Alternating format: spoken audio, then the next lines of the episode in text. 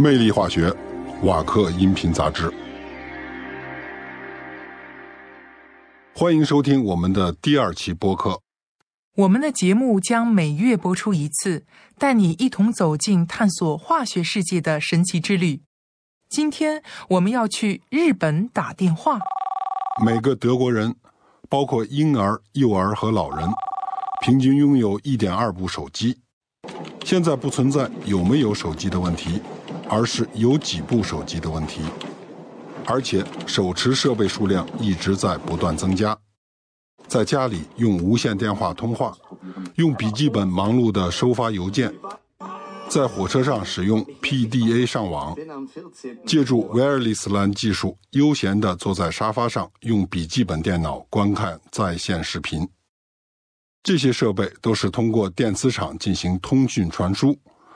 我们周围充斥着越来越多不同频率的电磁波，而许多人并不相信这些电磁波对人体健康毫无损害。出于安全的考虑，世界卫生组织已经对电磁场的使用提出了严格的限制。欧盟和德国立法机构也采取了相同的做法。世界各国的立法机构都采取了上述限制措施，同时密切监控限制标准的执行情况。现在我们就去日本的福岛，看看那里的情况怎么样。十个典型的日本人正端坐在工业橡胶生产商 Asahi 橡胶株式会社的生产厂内，随时待命。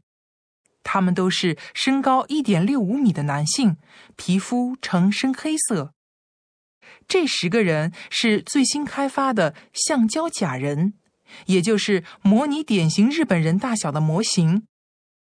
为了我们的手机使用安全，他们勇于献身。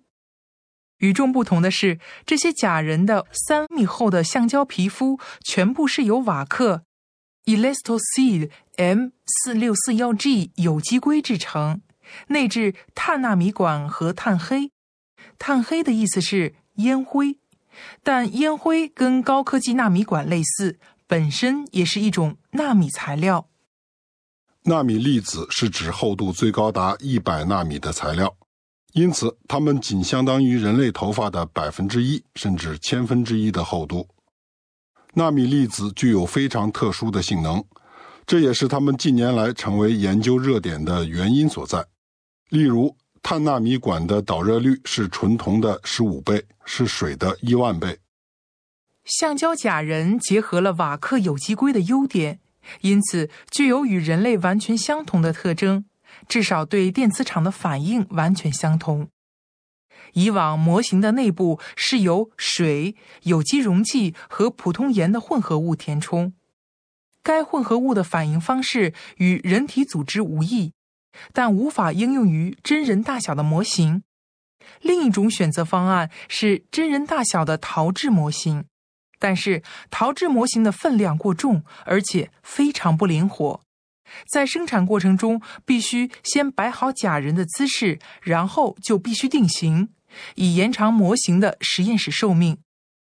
相反，橡胶假人则非常灵活，你可以先对行走姿势的假人进行手机辐射干扰测试，然后将能无线上网的笔记本电脑放在橡胶假人的双膝上，再次测试。还可以让假人坐在安装了免提装置的车内，并把手机放在上衣口袋，然后进行测试。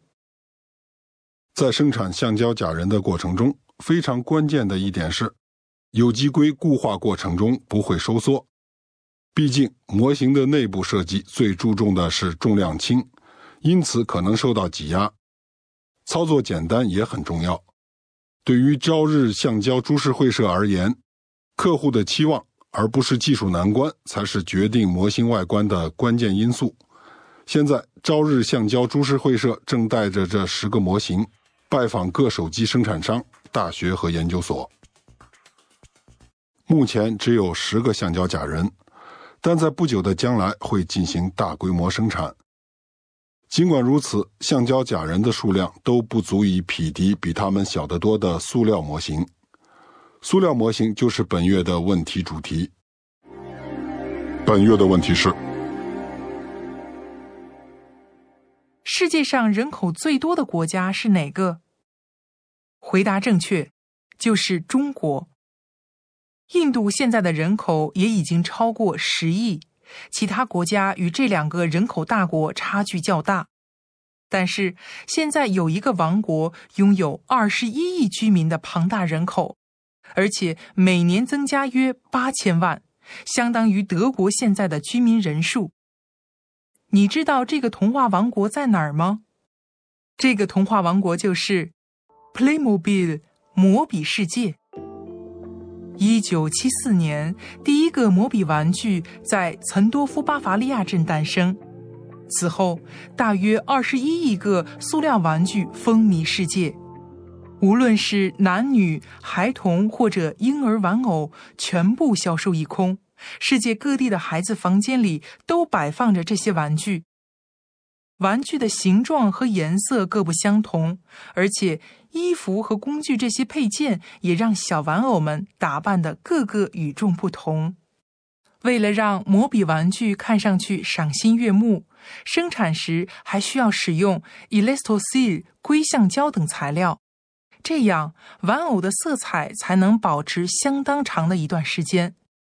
制作魔比玩具的基本材料是 ABS 塑料颗粒或丙烯腈丁二烯丙烯苯乙烯共聚物。